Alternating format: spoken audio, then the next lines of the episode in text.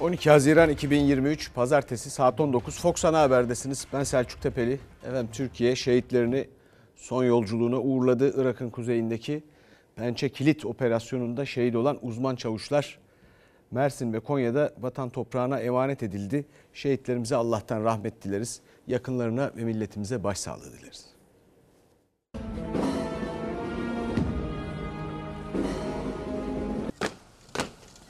Tut, adur. Irak'ın kuzeyinde Pençekilit operasyonu bölgesinde teröristlerin yerleştirdiği el yapımı patlayıcılar infilak etti. Piyade uzman çavuşlar Halil Şahin ve Cem Ahmet Kaya şehit oldu. Türkiye şehitlerini memleketleri Mersin ve Konya'da son yolculuğuna uğurladı. Allah şehadetini kabul etsin.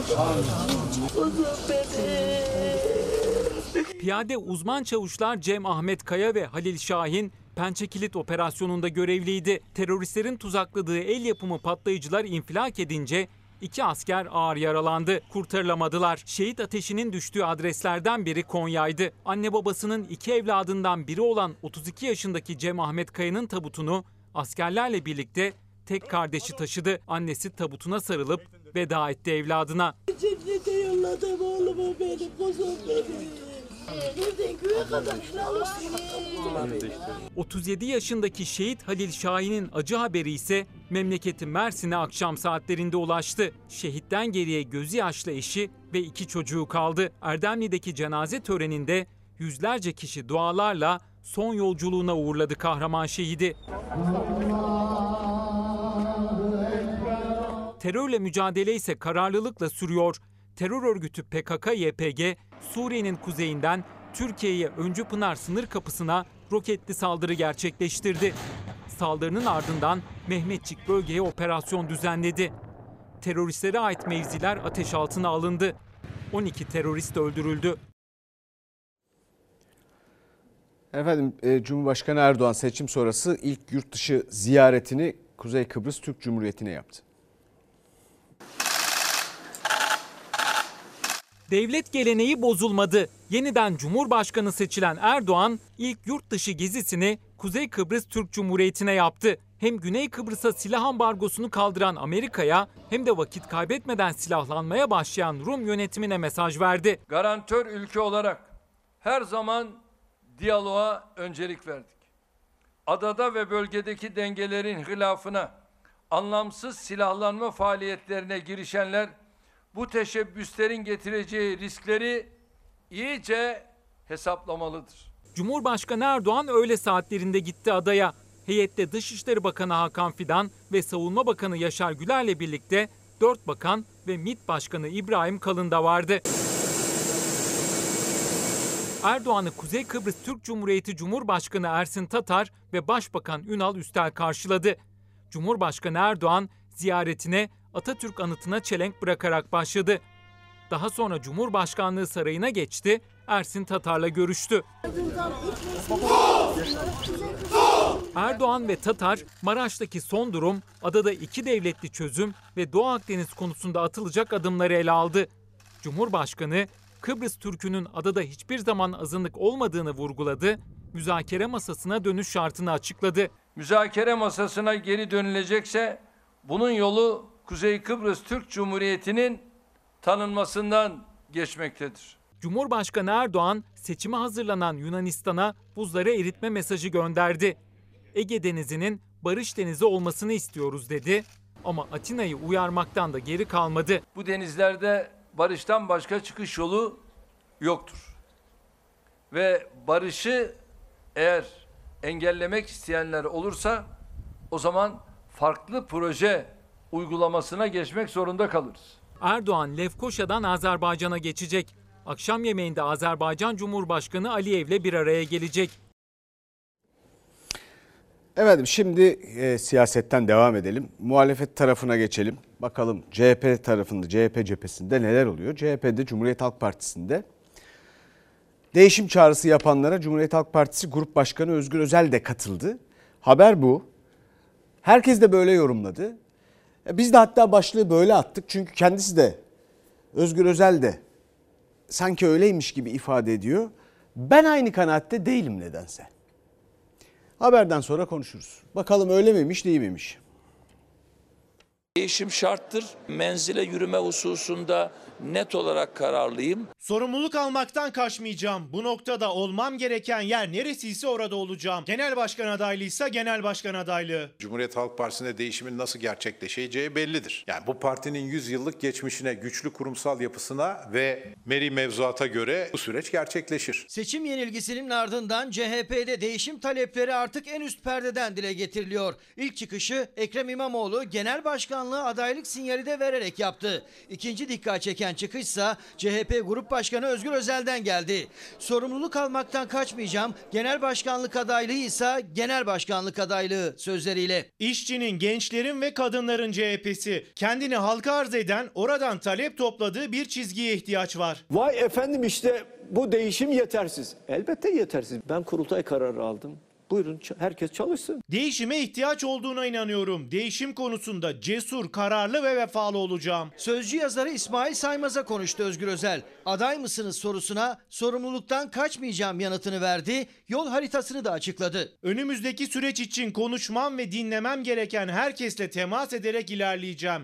Partinin kimsenin önünü kapatmaması lazım. Genel Başkanımız kendi iradesi dahilinde gerçekleştireceği değişimi yapmış, miyakasını değiştirmiştir. Bundan sonraki süreci üyeler, ilçe, il ve kurultay delegeleri belirleyecektir. Sayın Özgür Özel'in demeci gerçekten beni çok üzmüştür. Daha 10 gün önce Sayın Genel Başkanımızın sağ kolu olacaksınız. Bütün bu planlamanın bir parçası olacaksınız. Sonra çıkacaksınız. Bu siyaseten uygun bir şey değildir. Bunu ben Sayın Özgür Özel'e yakıştıramadım. İlker Karagöz'de Fox Çalar Saat'e konuk olan Gürsel Tekin, Özgür Özel'in çıkışına tepki gösterirken İmamoğlu'na da Kılıçdaroğlu gibi İstanbul Büyükşehir Belediye Başkanlığı görevini hatırlattı ve önceliğimiz İstanbul'u kazanmak olmalı mesajı gönderdi. Ekrem Bey, Sayın Genel Başkan'da baba oğul bir ilişkisi var. Sayın İmamoğlu'nun da birinci hedefi yapısal bir değişiklik konusu olmalı. İstanbul'u mutlaka muhafaza etmeliyiz. Benim aday olduğum tek şey var.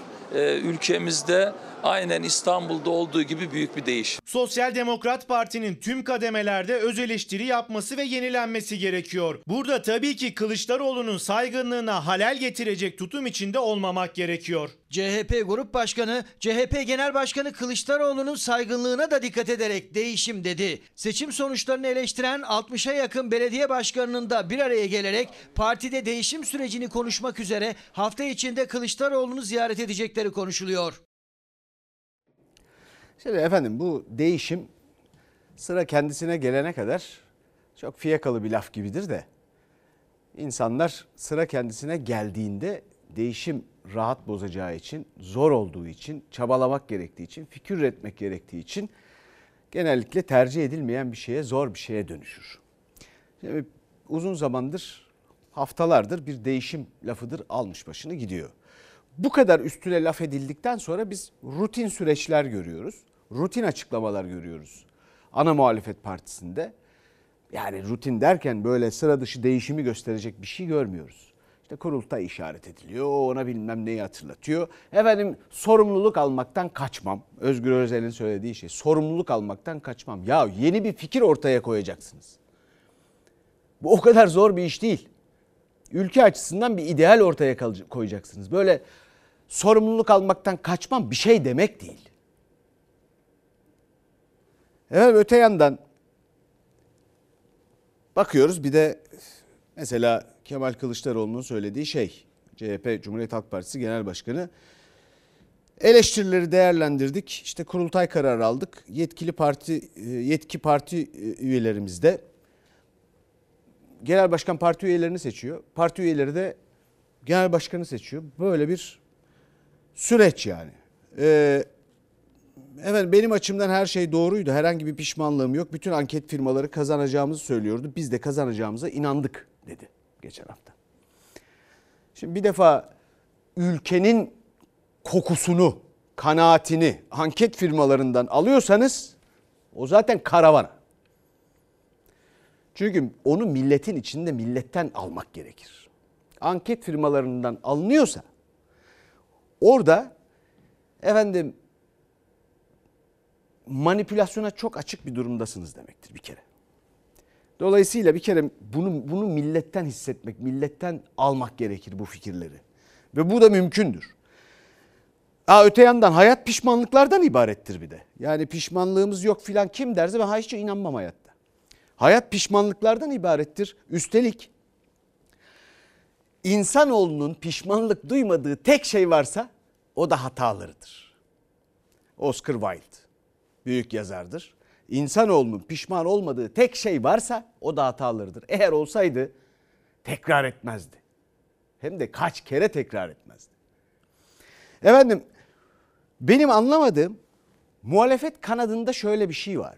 Sanki kendi içlerindeki hesaplaşmanın bir değişim anlamına geldiğini düşünüyorlar. O kadar çok kendileriyle vakit harcıyorlar ki. Oysa ülkenin bir fikre ihtiyacı var. Ve değişim, yenilik demek ben sorumluluk alırım. Bana da sıra gelirse neyse üzerime düşeni yaparım demek değildir. O yeni fikri, yeni ideali ortaya koymaktır. Bunun da öyle takvimi şusu busu olmaz. O fikir varsa vardır, yoksa yoktur. Konu bu kadar basit. Ha şimdi tabii böyle olmayınca, böyle olmayınca bir seçimden sonra şöyle bir tavır ortaya konuyor. Biz elimizden geleni yaptık. Ya siyasette biz elimizden geleni yaptık diye bir şey olur mu? Demek ki elinizden gelen yetmemiş. Demek ki başka birinin elinden daha fazla bir şey gelebilir. Siyaset böyle bir şeydir. Yani o zaman ne olacak? Tamam biz elimizden geleni e, sonsuza kadar insanlar o zaman hiçbir değişim olmaz ki. Elimizden geleni yaptık. Tamam bitti. Hiçbir değişim olmaz o zaman. Hayatta hiçbir şey değişmez. Ve ne olur? İşte böyle bakıldığında sonra ne olur? Şimdi öbür habere bakalım.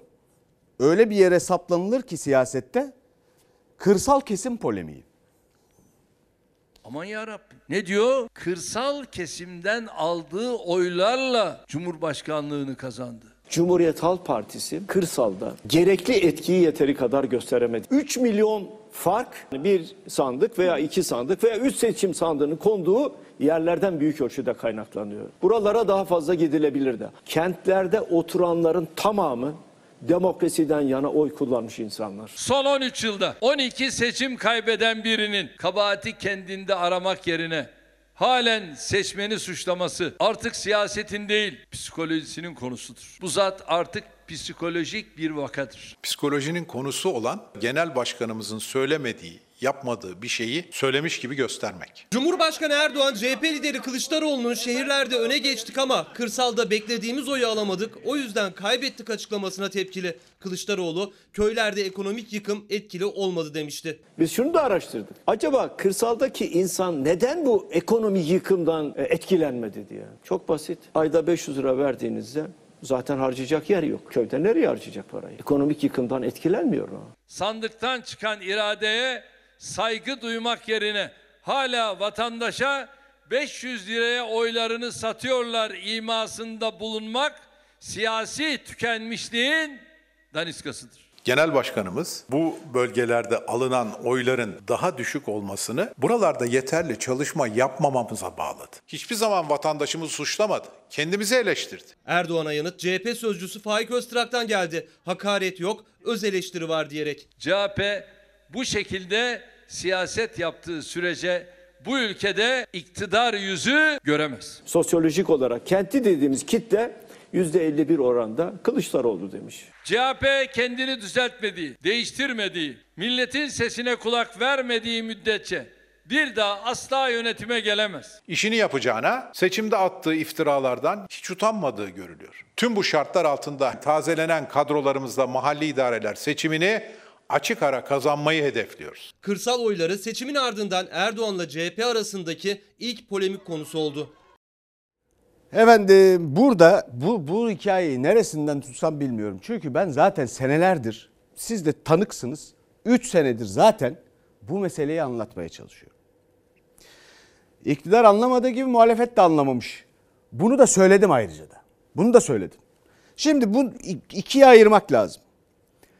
Bir defa AK Parti hükümetinin Cumhurbaşkanı Erdoğan'ın bu konuda bir şey söyleyecek bir şeysi yok. Çünkü köyleri bitirdiler. Köylüyü sürdüler. Bunu da ne için yaptılar? Rant için yaptılar. O topraklarda bir rant üresin. Çoğunlukla da inşaat olsun, şu bu olsun. Efendim bir yandan da ucuz iş gücü olsun. E işte 8-10 bin lira maaş alan birinden de devlet 4 bin lira filan bir vergi alsın. Çünkü çiftçiden, köylüden o düzeni kurup kayıt altına alamadıkları için bir tarım reformu, bir tapu reformu yapamadıkları için kimin toprağı belli değil üstünde çalışan acaba sahibi mi değil mi? Bütün bunları yapamadıkları için kolay yolu seçtiler. E köylerde tabii kendine yetmez hale geldi. Yetmez hale geldi. Ülkeye yetiyor mu bu ülkenin tarımının ürettiği? Hayır o da yetmiyor. Yetmiyor dışarıdan alıyoruz. Bu denizi bitiriyor kimse farkında değil. Ama şimdi buna da geleceğiz. Öte yandan da burada bir boş konut sendromu var. Bir yığın konut almasına izin verdiğin birileri bunu yatırım için yapıyor. Yine konut değilse orada da başkaları var. Bir yığın tarım arazisi alıyorlar. Bunlar köylünün filan değil. Onlar değerini bulduğunda bir rant oluştuğunda falan elden çıkarmak üzere tutuluyor. O sırada da köylerde emlakçılığa soyunmuş olanlar oraları işliyor. Ve verimsiz işliyor. Bütün teşvikleri falan da alıyor. Teşvikler de boşa gidiyor. Türkiye'de tarım dediğiniz şey o kadar o kadar kaba hatalarla yürüyor ki. Ve bunun muhalefet de farkında değil. Sözde destekleme veriyor iktidar. Ya Türkiye'nin verdiği 20 yıl 22 yıllık toplam desteğin hükümetin verdiği 22 yıllık toplam desteğin iki katını bir senede veriyor Avrupa Birliği çiftçisine. Niye veriyor? O insanların statüsünü yüksek tutmak için. Niye veriyor? Kendi kendine yetmek için.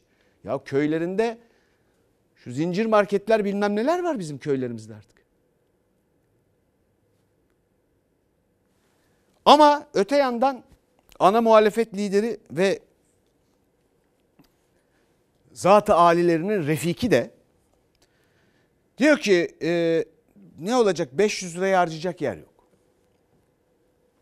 Şimdi er, Cumhurbaşkanı Erdoğan'ın değerlendirmesine ben katılmıyorum. Yani o küçümsemek için filan söylediğini düşünmüyorum da.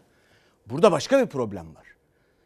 Yani ne demek harcayacak yer yok? O insanların ideali, beklentisi çoluk çocuk okutmayacaklar mı? Efendim evlendirmeyecekler mi? Onlara bir araba almayacaklar mı? Markete gidip alışveriş yapmayacaklar mı? Her köyde artık zincir market bilmem bir şeysi var.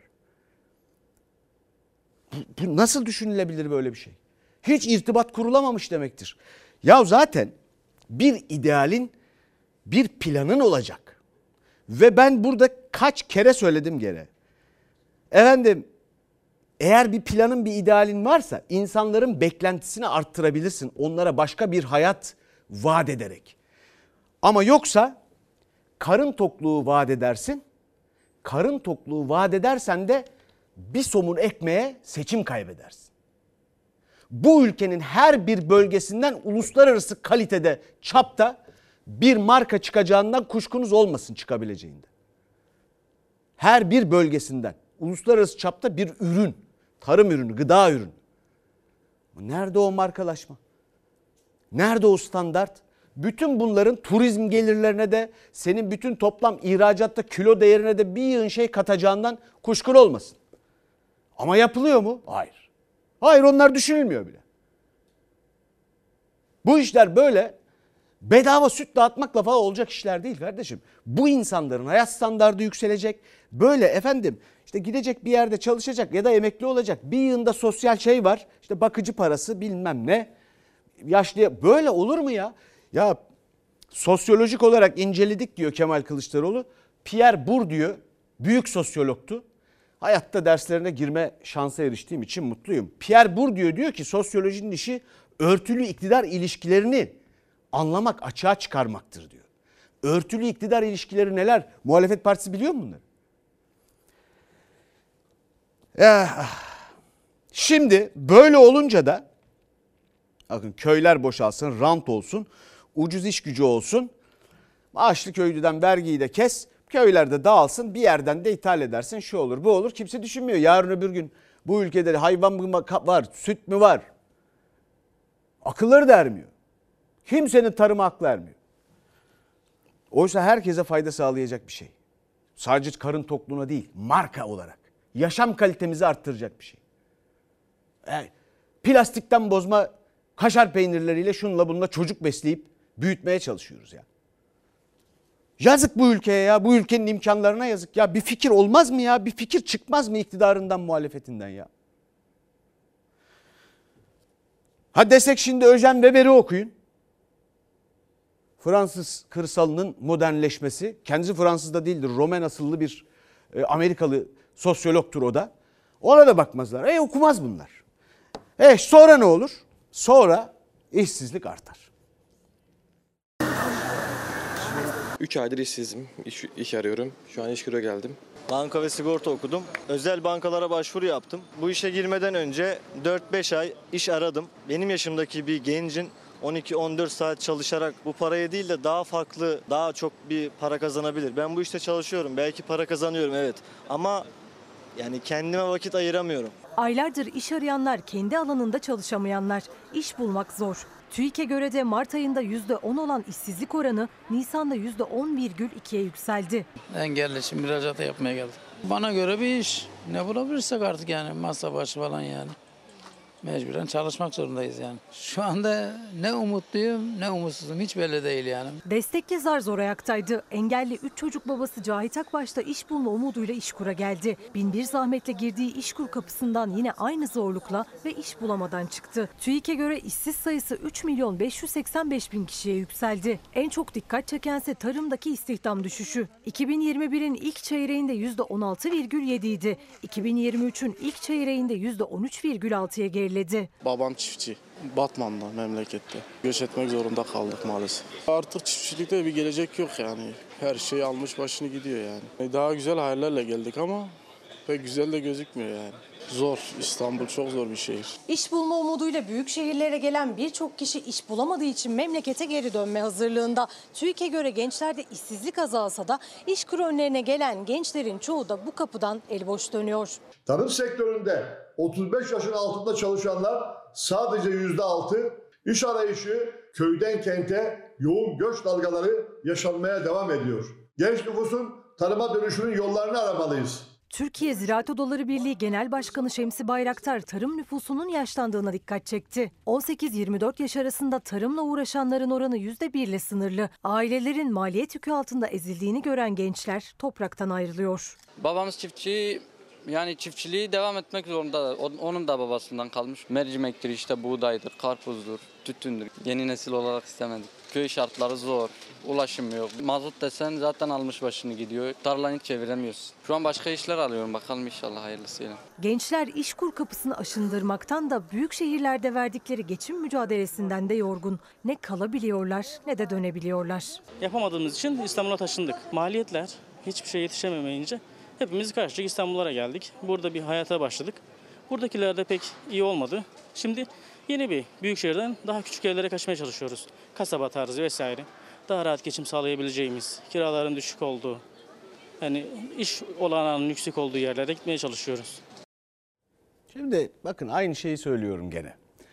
Bir ideali olacak. Türkiye su içinde 2 trilyon dolarlık ülke. Yani bugün ne neyse elinizdeki varlığınız falan ki bugün de bu ülkenin insanlar arasında büyük gelir adaletsizliği var ama onu da düzeltmek kaydıyla bir yandan ne kadarsa 4 katı olmalı 4 katı. O imkanları var bu ülkenin.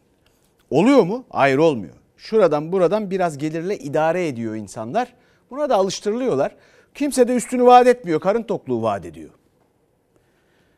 Sonra insanlar tarımdan filan da ayrılıyor. Bu bütün sektörler için böyle. Katma değerli ürün teknolojide de üretemiyoruz. Hep hedef o ama teknolojide teknoloji değerli katma değerli teknolojik ürün ihracatımız bizim asla %2'yi 3'ü geçmedi. Asla. Dolayısıyla iktidar döneminde şu 22 yılda yapmadılar, yapamadılar bunu. Söylüyorlar da öyle bir şey yok. E peki kilo fiyatı değeri 1 dolara asla geçmedi. Ya geçti birazcık işte 2 sent kadar filan. O da geri düştü. E el alemin mesela atıyorum Fransız çiftçisi traktörden iner, köylüsü traktörden iner, spor arabaya biner. Senin zenginin de oraya gider. Efendim kırsalında Provence'da fotoğraf çektirir Instagram'a koyar. Ya biz böyle böyle bir şey olur mu ya? Demez ki düşünmez ki lan bu nasıl olmuş bu nasıl yapmışlar yani. Sonra ne olur? Bir şey üretme. kıt kanaat memleketin çalışanının %60'ı asgari ücretle geçinsin. Efendim çiftçinin karın tokluğuna, köylünün karın tokluğuna yaşasın. Ucuz iş gücü olarak kullanılsın. Sanki burası Bangladeş, Pakistan sanki burası. Ya bu ülkeyi küçümsemek bu ya. İktidarıyla muhalefetiyle ya. Sonra bütün bunları dışarıdan al. Dolayısıyla yabancı paraya, yabancı kaynağa, yabancı mala, mülke, ürüne veya şey neyse işte alete, edevata muhtaç ol. Ondan sonra da dolar olsun 23.65 gözler dönsün faize.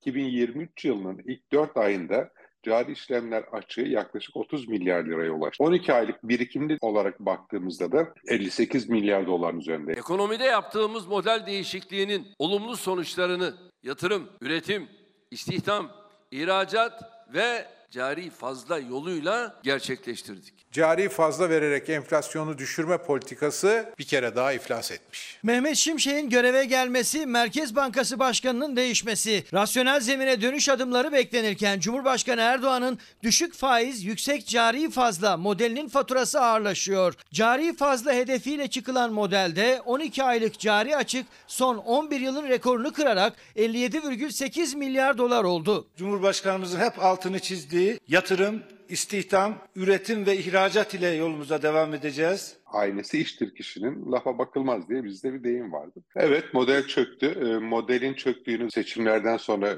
oluşturulan yeni ekonomi kadrosundan da anlıyoruz. Cevdet Yılmaz Türkiye ekonomi modeline vurgu yaparak devralmıştı Cumhurbaşkanlığı yardımcılığı koltuğunu. Hazine ve Maliye Bakanlığı koltuğuna Mehmet Şimşek'in oturması, Merkez Bankası Başkanlığına Hafize Gaye Erkan'ın getirilmesi, faiz düşerse enflasyon düşer tezinden dönüş hamlesi olarak yorumlandı. İkisinin ortak bir özelliği var. Yurt dışı finans piyasaları ile ilişkilerinin iyi olduğu, ülkeye döviz girişi sağlayacakları bekleniyor. Türkiye'nin rasyonel bir zemine dönme dışında bir seçeneği kalmamıştır. Yabancı kuruluşlardan gelen raporlara baktığımız zaman onlar çok şiddetli bir faiz arttırışına gidilmesi gerektiği yönde raporlar yazıyorlar. İşte %25 diyen var, %30 diyen var. Dolar 23,65 kuruşla tarihin en yüksek seviyesinde. Gözler de 22 Haziran'da Merkez Bankası'nın alacağı faiz kararına çevrildi. Sert faiz artışı bekleyen uluslararası bankalar var. Kademeli artış olacak diyen de. Piyasalar faiz artırımına kesin gözüyle bakıyor. 22 Haziran'da yüksek faiz artışı vatandaşı zora sokar diyor Profesör Doktor Yalçın Karatepe. Bugün Türkiye'de kredi kartı borcu olmayan hemen hemen hiç kimse yok gibi. Kredi kartlarının faiz oranı şu anda aylık 1.36. %8,5'tan örneğin %25'e çıkarırsanız 1.36'lık faiz oranı %2,5-3 seviyesine çıkar. Bu ne demektir? Haziran'da 300 ödediyse Temmuz ayında faizlerin artırılmasıyla birlikte ödeyeceği faiz 1000 liralara falan çıkabilir. Nas ortada olduğuna göre e, sana bana ne oluyor? Sana bana ne oluyor? Ben kademeli bir faiz artışı olacağını düşünüyorum. Yani 8,5'tan belki 13-15 gibi bir seviye. Bir sonraki toplantıda bir miktar daha artış durumu söz konusu olabilir. Gözler artık yeni ekonomi yönetiminin 22 Haziran'da alacağı ilk faiz kararına çevrildi. Merkez Bankası Başkanı değişti ama faiz kararının alındığı para politikası kurulu değişmedi. İlerleyen günlerde para politikası kuruluna da yeni atamalar bekleniyor. Evet sonra ne oluyor? Bu durum bu olduğunda işte açık veriyorsun. Dış ticaret açığı daha da feci. Yani 100, geçen seneyi 120 milyar dolardan fazla bir zararla kapattık. Düşün alışveriş yapıyoruz. Biz bir şeyler satıyoruz, bir şeyler alıyoruz. Bir yılda bizim dükkan bu kadar zarar etmiş. Ya siz o anlamadım ben. Bir kıymetli izleyicimiz diyor ki Selçuk Bey biz hala patron muyuz? Ama hiç kuşkunuz olmasın. Kesinlikle patronsunuz. Kesinlikle öyle. Fakat bunun bir sorumluluğu var tabii. Öğreniyoruz. Hep birlikte. Daha fazlasını talep edin. Çünkü etmezseniz işte 22 yıl sonra bu iktidar sizden 22 yıl artı sabır istiyor. Ondan sonra da asgari ücret ne kadar olacak diye sorup duruyoruz.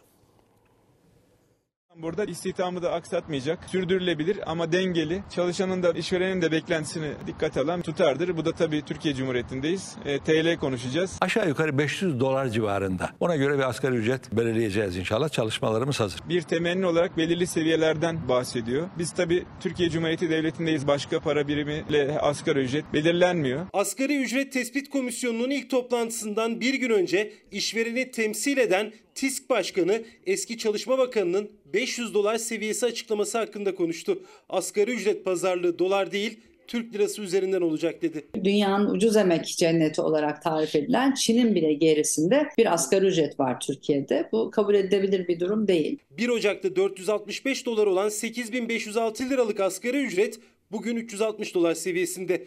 Ucuz iş gücünün en yoğun olduğu Çin'de dahi asgari ücret 380 dolar. İsterseniz asgari ücreti dolara endeksleyin, isterseniz başka türlü bir biçimde belirleyin. Alım gücünün korunabilmesi için enflasyonun düşürülmesi, temel politikaların değişmesi. Burada bir iyi niyet var. Enflasyon düşüş trendinde. Buna rağmen biz de Türk işverenleri olarak ara dönem artış yapılmasında mutabıkız. 13 Haziran'da işçi, işveren ve bakanlık Temmuz ayı zam oranı için ilk kez masaya oturacak. Öncesinde işveren adına masada olacak TİSK Başkanı yeni Çalışma Bakanı Vedat Işıkhan'ı ziyaret etti. Asgari ücret için bir rakam konuşulmadığını söyledi. Ama ara zammı bir iyi niyet göstergesi olarak yorumladı. Biz tek gemideyiz. Bir tane ülke var. Bir tane çalışma hayatı var. 4 kişilik bir ailenin sadece gıda harcaması olan açlık sınırının 10 bin liranın üzerine çıktığı, yoksulluk sınırının 33 bin liranın üzerine çıktığı, gıda enflasyonunun %90'lar düzeyinde olduğu durumda rakam hesaplanabilir. Bir evde en azından iki kişi çalıştığı zaman o eve bir yoksulluk sınırı kadar gelir girebilmelidir. 6 aylık enflasyon farkı artı refah payı üzerinde bir zam bekleniyor. %20 zam yapılırsa asgari ücret 10.207 lira olacak. %25 zamla 10.632 lira. %30 zam yapılırsa 11.057 liraya yükselecek. Eski Çalışma Bakanı Vedat Bilgin'in 500 dolar seviyesi açıklaması için en az %40 zam yapılması gerekiyor. %40 zam asgari ücretin 11.910 liraya yükselmesi demek. Her gece neredeyse akaryakıta zam geliyor. Başta gıda fiyatları olmak üzere her şeyin fiyatını etkiliyor. Bu düzeyde yapılacak bir artış bir bilemediniz iki ay kadar kısmen bir e, ferahlama yaratabilir ama ondan sonra milyonlarca işçi ve ailesi yoksullukla, açlıkla yüz yüze olacaktır. İşverenlerin üzerinde bir yük var. Bu yükü azaltmak için devletin böyle bir desteği artırarak vermesinin önemli olduğunu düşünüyorum. İşveren yeni asgari ücretin dolar kuru üzerinden belirlenmesine karşı dengeli, sürdürülebilir bir ücret diyor. İşçi kayıpların telafisi yanında yaşanabilir bir asgari ücret bekliyor. Çalışan üzerindeki vergi diliminin düşürülmesi, vergi oranlarının yeniden belirlenmesi maddesi de pazarlık masasındaki bir diğer önemli başlık olacak. Böyle bir şey dünyanın hiçbir yerinde yok. Yani dünyada hiçbir ülke yok ki işçisiyle patronu aynı oranda vergi versin. Çalışanların da daha fazla refah e, seviyesini artıracak. Gelir vergisi hem dilimlerinde hem oranlarında güncellemeler yapılabilir. Biz TİSK olarak altına imzamızı atmaya devam edeceğiz. Ne güzel dünya be. Efendim çiftçinin, köylünün alım gücünü yükseltme, yaşam standartını yükseltme. Onu yükseltmiyorsun. İşçininkini yapıyor musun? Hayır, onu da yükseltmiyorsun. Hep oradan tasarruf. Efendim işverenin önü bu ülkede 50 senedir açılıyor. Elbette istisnalar vardır. Ya peki bu ülkenin ürettiği ve sattığı, ihraç ettiği ne varsa niye değerini arttıramadınız hiç üstüne bir şey koyamadınız bu kadar avantaja rağmen kimse sormuyor mu bunu ya? Sonra asgari ücrette olmaz öyle filan. İyi hadi bakalım. Bakalım üniversite öğrencilerimize tek sınav bu olsa. Son sürat hazırlanıyoruz. Sağlık Üniversitesi tutturmak. Onun üzerinden ilerlemek. Şu an benim gireceğim, istediğim bölüm açıkçası e, pek iç açı, iç açıcı olarak gözükmüyor. Biraz böyle diyorlar bulamazsın iş. O kadar emek veriyorsun, o kadar çalışıyorsun ama bir sonuç olarak karşılığını alamıyorsun. Atanmayı bekliyorsun ama atanamıyorsun. Atanamazsam bir şeyler olursa illaki B plana geçeriz yani. Planı nedir? Yurt dışı. Yazılım istiyorum da işte zor. İş bulabiliyorsun en azından yazılım. Hani okuyup işsiz olmuyorsun. Ee, babamın borçları var onun için çalışmam lazım. Hatta onun için şu an iş kura gidiyorum. Yurt dışına çıkmak istiyorum yani. Ne iş olsa yapacağım. Yurt dışına yani çünkü kendi durum malum. Üniversite sınavına 5 gün kaldı ancak en zor sınavı sadece bu değil gençlerin. Sonrasında düşünmek zorundalar. Bir yanda hayalleri, bir yanda geçim kaygısı. Çözecekleri sorulardan çok sonrasında karşılaşacakları sorunlar var akıllarında. Sistemde de üniversiteye gittiğinde mi çok bir şey olmuyor açıkçası. Üniversiteye gidip de işsiz kalan çok insan var. Onlar gibi olmak istemiyorum ama çok fazla işsiz var Türkiye'de. Şimdi geleceğimize düşünmek lazım. O yüzden önü açık bir meslek seçmek istiyorum. E, mimar olmak istiyordum ama şu an daha çabuk nasıl para kazanabiliriz veya daha e, fazla miktarda nasıl para kazanabiliriz düşünüyor herkes. E, zaten üniversiteden mezun olur olmaz da hemen olmuyorsun.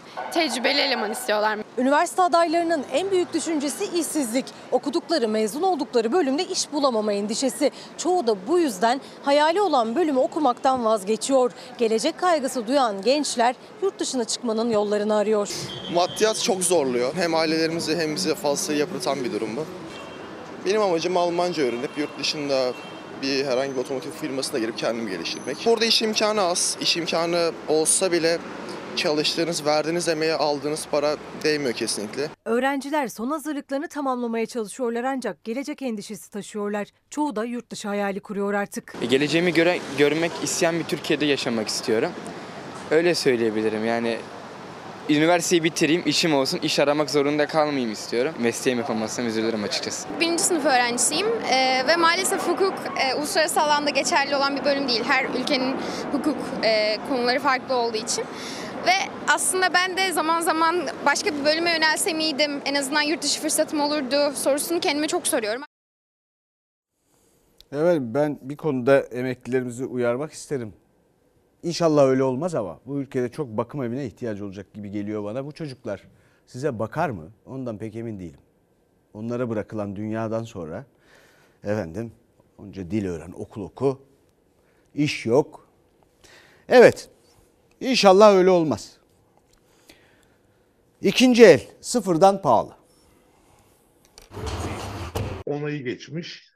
35 milyon TL bir ceza kesilmiş. Bu ilk etapta büyük gibi geliyor ama Türkiye'deki 50 bine yakın bayi ve galeri var. Bayi başına yani 100 bin lira, 200 bin lira cezadan bahsedebiliriz. Yani bunlar caydırıcı cezalar değil. Sıfır araçların ikinci el satışına yönelik getirilen düzenleme kapsamında kesilen cezalar belli oldu. Ticaret Bakanlığı 6 ay ve 6 bin kilometre şartına uymayan bayi ve galerilere toplam 35 milyon lira, stokçuluk yapanlara 8 milyon lira ceza kesti. 15 Eylül 2022'de getirilmişti kural. Amaç ikinci eldeki fahiş fiyat artışının önüne geçmekti. Öyle olmadı. İkinci el otomobiller sıfırından pahalı. Bir kişinin 3 araba al- alma hakkı var bir senede. Eşinin dostunun adını alıyorlar. Yine alıp satış alıp satıyorlar. Düzenlemede açıklar var.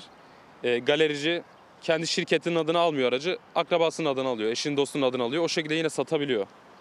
O yüzden 6 ay 6 bin kilometre kuralını delmiş oluyor. Otomotiv piyasasında yaşanan fahiş fiyat artışının stokçuluğun bir de sıfır araçların ticari amaçla alınıp satılmasının önüne geçilmek için hayata geçirilmişti düzenleme ancak görünen o ki hem düzenleme hem de kesilen cezalar pek bir işe yaramadı. İkinci el otomotiv piyasasında da o günden bu yana fiyatlar arttı. Örneğin 2020 model 83 bin kilometrede olan bu aracın satış fiyatı düzenleme hayata geçirildiğinde 700 bin lira civarındaydı. Bugünkü satış fiyatı ise 1 milyon 45 bin lira. En ucuz otomobil fiyatı 1 milyon liradan başlıyor. Yani o bayiler veya galeriler ayda 10 tane otomobil satsa zaten elde ettikleri kar kazanç ortada. Bu tip uygulamaların, düzenlemelerin sadece göstermelik olduğu çok ortada. Sıfır araçların satışı durduğu için yani piyasaya sürülmediği için ikinci ellere biraz daha yoğun talep oldu. Bu yüzden dolayı fiyatlarda da biraz artış oldu. Yılın ilk 5 ayında satılan 10 otomobilden 6'sı ikinci el, sıfır zor bulunuyor. Fiyatı daha yüksek olsa da ikinci el pazarı daha hareketli. Geçen seneden bugüne %100'den fazla arttı otomobil fiyatları. Sadece Ocak ayından bugüne Türkiye'nin en çok satan otomobillerinin fiyatlarında %40'ın üzerinde bir artış oldu. Bir taraftan kur artıyor, bir taraftan üretim maliyetleri artıyor, bir taraftan da Türkiye'de bir matras sistemi var ÖTV'de biliyorsunuz. En ucuz otomobilin fiyatı 600 binden, ortalama bir otomobilin fiyatı ise 1 milyon liradan başlıyor artık. Fiyatları asıl arttıransa ÖTV yükü. Kur artışından dolayı yaşanan zamların üzerine çarpan etkisiyle yani bugün 100 bin liralık bir otomobile 5 bin lira zam geldiği zaman o 5 bin lira zam olarak yansımıyor. %70'lik ÖTV diliminde ise bak %80'lik ÖTV dilimine giriyor ve bir anda zam 10-15 bin lira oluyor. Efendim bir kadınımız canını korumak için barikat kurdu. Aç kapıyı, aç kapıyı. Ya tek. Benim o telefonla çek tamam mı? Evet. Tamam, ayağımı kırdın, kavun patlattın, beni bıçaklattın tamam mı? Çek. Evime rahat girip çıkmak istiyorum. Ben belki bu vereceğim son, son röportajım. Ben bir ölü adayım. Ben bir çocuğum için yaşamak istiyorum. Şiddet gördüğü, ölümle tehdit edildiği erkek bir türlü tutuklanmayınca hayatta kalabilmek için kendi kendini eve hapsetti genç kadın. Bir dönem birlikte yaşadığı Ahmet Ç'ye karşı aldırdığı koruma kararı sona erdi. Evinin kapısına beton barikat kurdu, etrafını demir parmaklıklarla çevirdi. Kapımı siz şimdi zaten görüyorsunuz. Ben hapishane kapısı gibi yaptım kendimi korumak için. Şikayet ediyorum. Polis geliyor. ifadesini alıyorlar. Ondan sonradan da götürüyorlar. İfadeden sonra bırakıyorlar. Ben yediğim dayakla evime basılmasıyla çocuğumun psikolojisinin bozulmasıyla kalıyorum. Ben artık bıktım. Bu ülkede adalet yok mu? 41 yaşındaki Dilek Acu 14 yıl önce tanışmıştı Ahmet Ç ile. Birlikte yaşamaya başladılar. Henüz hamileyken şiddetle tanıştı. Sabrettim. Çocuğum doğduktan sonra birkaç ay daha e, yaşadım. Sonra ayrıldım kendisinden. Kendisine ait depoyu bir göz odaya dönüştürdü Dilek Acu. Kızıyla birlikte huzur içinde yaşamayı hayal ederken kabus dolu günler yeniden başladı. Peşini bırakmadı Ahmetçe. Fiziksel ve psikolojik şiddetten en azından kızı korunabilsin diye devletin bakımına bıraktı çocuğunu. Dilek Acu'ysa her gün ölümle burun buruna. Kapıdan atlayıp gelip benim e, kameralarımı e, söktü. Elektrik panoma zarar verdi. Ben elektrik panomu 3 gün elektriksiz kaldım. Elektriğimi e, yeniden yaptırdım. Camlarımı e, kırıp e, ben burada gerçekten esaret altındayım. Yani buradan çıkıp giderken dua edip kapıyı etrafıma baka baka öyle çıkıp gidiyorum. Beton bariyerle korumaya çalışıyor kendini Dilek Acu. Tek isteği çok geç olmadan yetkililerin sesini duyması. Kapımda bıçak e, biliyor seni öldüreceğim seni keseceğim. Beni saçlarımdan evime girerken tuttu e, aşağıya kadar sürükledi. Bıçakla kolumu yüzeysel çizdi. Ben ben nefes almak istiyorum. Yaşama hakkımı kullanmak istiyorum. Kimseye bir borcum yok. Ondan sonra memlekette kanun, nizam var mı? Ee, bir kıymetli izleyicimiz emekli maaşları asgari ücretin altında kalmamalı demiş. Bir başka emeklimiz bayram ikramiyesinden haber yok gözümüz yollarda demiş. Biz de paylaşalım efendim. Ee, bu arada engelli aylıklarını depremzedelere gelen yüklü elektrik faturalarını unutturmayın lütfen demiş. Ee, biz de bu arada e, bir başka habere gidelim. Karakolda ölüme 12'şer yıl hapis sistemi. Adli Tıp Kurumu'nda açık açık raporda şiddet uygulandığı, Birol Yıldırım'ın kafasının arka tarafında, bazı vücutunun bazı yerlerinde şiddet uygulandığına ilişkin iz ve amarelerin olduğu belirtilmiş olmasına rağmen Gözaltına alınan çalışanlarının durumunu öğrenmek için girdiği karakoldan cansız bedeni çıkarıldı 42 yaşındaki Birol Yıldırım'ın.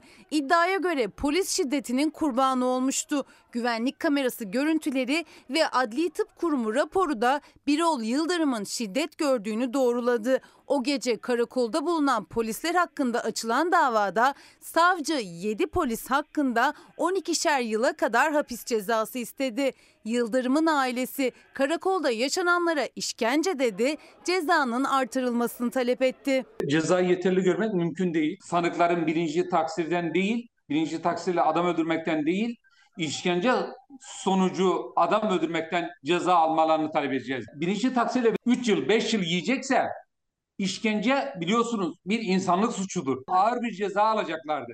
Görüntüler 21 Haziran 2021'de İstanbul Esenyurt'taki polis merkezine ait güvenlik kameralarından 42 yaşındaki Birol Yıldırım gözaltına alınan çalışanlarının peşinden gitmişti o gece. Karakol bahçesinde yaşanan tartışma sırasında bir polisin Yıldırım'a vurmasıyla başlayan şiddet karakolun içine taşındı. Tanıkların ifadesine göre bekleme odasında değil mutfakta tutuldu Birol Yıldırım ve şiddet devam etti. Bu polisler sırayla değişiyordu. Dövmeye devam ettiler. Birol bana doğru düştü. Ardından yere yüzüstü düştü. Nabzını kontrol ettiler. Nabız alamadılar. Bizi odadan çıkarttılar. Polisler telaşa düştüler. Kameraları kontrol etmeye başladılar. Güvenlik kamerası görüntüleri ve tanık ifadelerine rağmen o polislerin tamamı tutuksuz yargılanıyor. Adli Tıp Kurumu şüpheli ölüm hakkında rapor hazırladı. Savcı 7 polisin her birine bilinçli taksirle ölüme neden olma suçlamasıyla